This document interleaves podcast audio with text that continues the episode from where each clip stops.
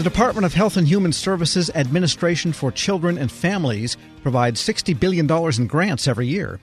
Its processes were stuck in the paper world and ripe for innovation.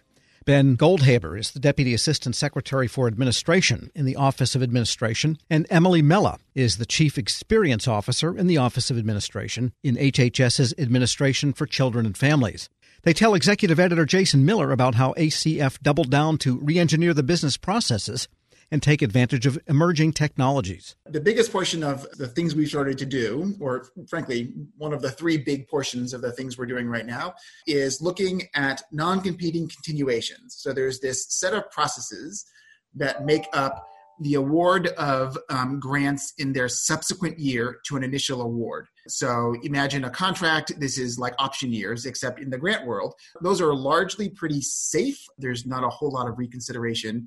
In fact, Um, the vast majority of non-competing continuations are awarded in a given year. And, and that to us kind of signaled the best reason to take a look. If we had a high reason to believe that there was going to be predictability in the award of N C Cs, we thought we could start investigating the underlying processes and see how much of that could be could be analyzed and um, I don't I don't want to use the word automated, but essentially move away from the low-value work that federal employees were doing, take advantage of things like business intelligence, and then moving those federal employees to high-value work. And I'll, I'll let Emily kind of pick up the story a little bit. So to talk a little bit more about what this pilot actually is, we're taking machine learning and advanced data analysis to identify with our, our current target is about ninety-eight percent accuracy, which awards in these non-competing continuation awards are likely to have substantive changes from their prior year, and those might need a closer look from our grant staff.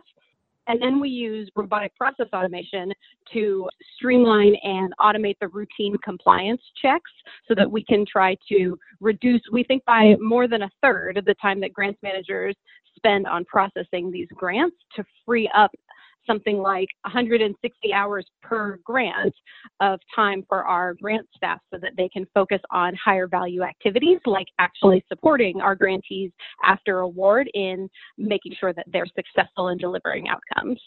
And, and just for a sense of scale, Jason, we, about sixty-six percent of the grant awards that we make are, are these N C Cs. So it's a big volume, and um, there are tens of thousands, frankly, of grant actions every year. So we, we've got the potential through, frankly, just some smart automation to really move the needle on how much um, we can do with technology. One of the things that occurs to me, and these are great statistics, and we're going to delve into them a little bit more in a second, but one thing that occurs to me, Emily, is was the grantees, the, the people who are getting the money from the government going, if I have to fill out this paperwork one more time, if I have to send you my address, my phone number, my what, my my lead person one more time, I, I'm going to scream. Is that what you were hearing from the customers? And that kind of also helped push you all toward, okay, there has to be a better way?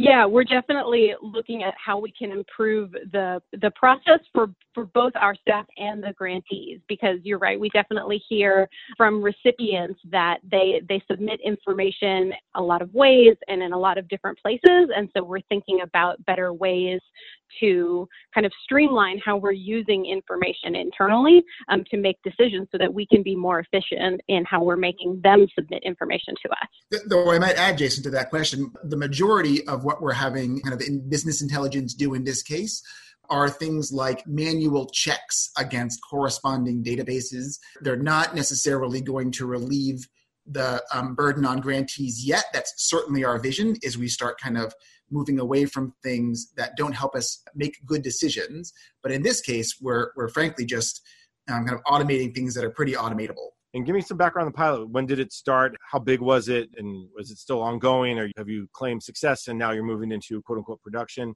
Where are we with it? We started this pilot and kind of the initial planning um, around last summer, last fall. Um, and then we this year have been in our initial kind of pilot and development phase, we're doing smart testing to make sure that we've really got the technology working correctly. So that was what we've been doing this year, um, is doing some dual testing of, okay, if a grant runs through the normal process and runs through our pilot new process, is the outcome looking exactly like where we need it to be, um, so that we're making sure that everything um, is in tip-top shape before we put it into fuller production, which will start in our next fiscal year, because all of these grants run on the fiscal year cycle. And walk me through a little bit about the the technology behind this. Obviously, we don't need to get into the bits and the byte side of it, but you're basically using a business intelligence tool, robotics process automation, and some machine learning. And, and can you kind of give me the high level view of how those pieces fit together? The first thing that happens is in the machine learning space. So analyzing the information that we receive as part of applications for these subsequent budget years after an initial competitive award has been approved. And we use that machine learning to identify which of our awards are likely going to have substantive changes from their prior year and need kind of a closer look in review from our grant staff so that we can help target their attention to, you know, this organization's budget has changed, or this organization has, their project was delayed and they've got to move an activity from one year to another. So that changes what their budget is. Um, so identifying which of those grants need budgetary reviews in a different way. And then the robotic process automation comes in, like Ben mentioned, those kind of routine compliance checks that happen, pushing those early in the process and having, um, instead of a federal staff going to all those different websites and checking, is this organization registered in all the places they need to be registered, and are their forms up to date? We can use robotic process automation um, to help route those um, quickly through the process. So let's walk through the results. I know it's still in pilot mode, but as Emily mentioned early on, there's a lot of success that seems to be happening. ninety-eight percent accuracy you're looking at, reduce the time uh, that, that grant managers have to work on these things by thirty-three percent, one hundred sixty hours per grant. Uh, it, we're, did, is this what you expected? Was this surprising to you all? G- give me a sense about some of the results that uh, uh, and, and, and how that kind of set the stage to, to hopefully broaden this this effort.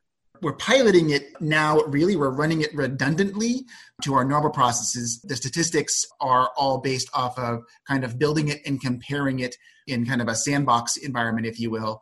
I think people um, who, who do these kinds of things appreciate that as much as technology solves problems quickly, oftentimes culture needs some time to catch up, and we want to make sure people understand um, what this is doing, Um, that it is kind of a useful tool and that we've got a high degree of confidence in it. Um, you know, if you think about things like driverless cars and checks that you can cash on your phone, this is like a, a change in how we think about risk in grants management. Um, and while we think it's a low risk, it is, um, I think, kind of a novel approach to how people traditionally think about grants management. Ben Goldhaber is Deputy Assistant Secretary for Administration in the Office of Administration, and Emily Mella is the Chief Experience Officer in that office, in the Department of Health and Human Services, Administration for Children and Families. Speaking with Federal News Network's Jason Miller. Check out Jason's story at federal news network dot com. Helping your employees learn new cloud skills helps your business become more agile, more resilient, and more secure. Not helping employees learn new cloud skills causes your business to become less agile, less resilient, less secure, less innovative, less profitable, and, well, ultimately less of a business. Don't become less of a business. Try Pluralsight and get your employees everything they need to learn new cloud skills. Learn more at pluralsight dot com slash vision. When you think about something that brings out the best in us, it usually involves helping someone else. By donating plasma at a Grifols center, you can help save millions of lives and show your good side to the world. You'll join thousands of people who donate safely each week, so patients get the plasma-derived medicines they rely on. And you'll be rewarded up to one thousand dollars your first month. Learn more at grifols plasma dot com.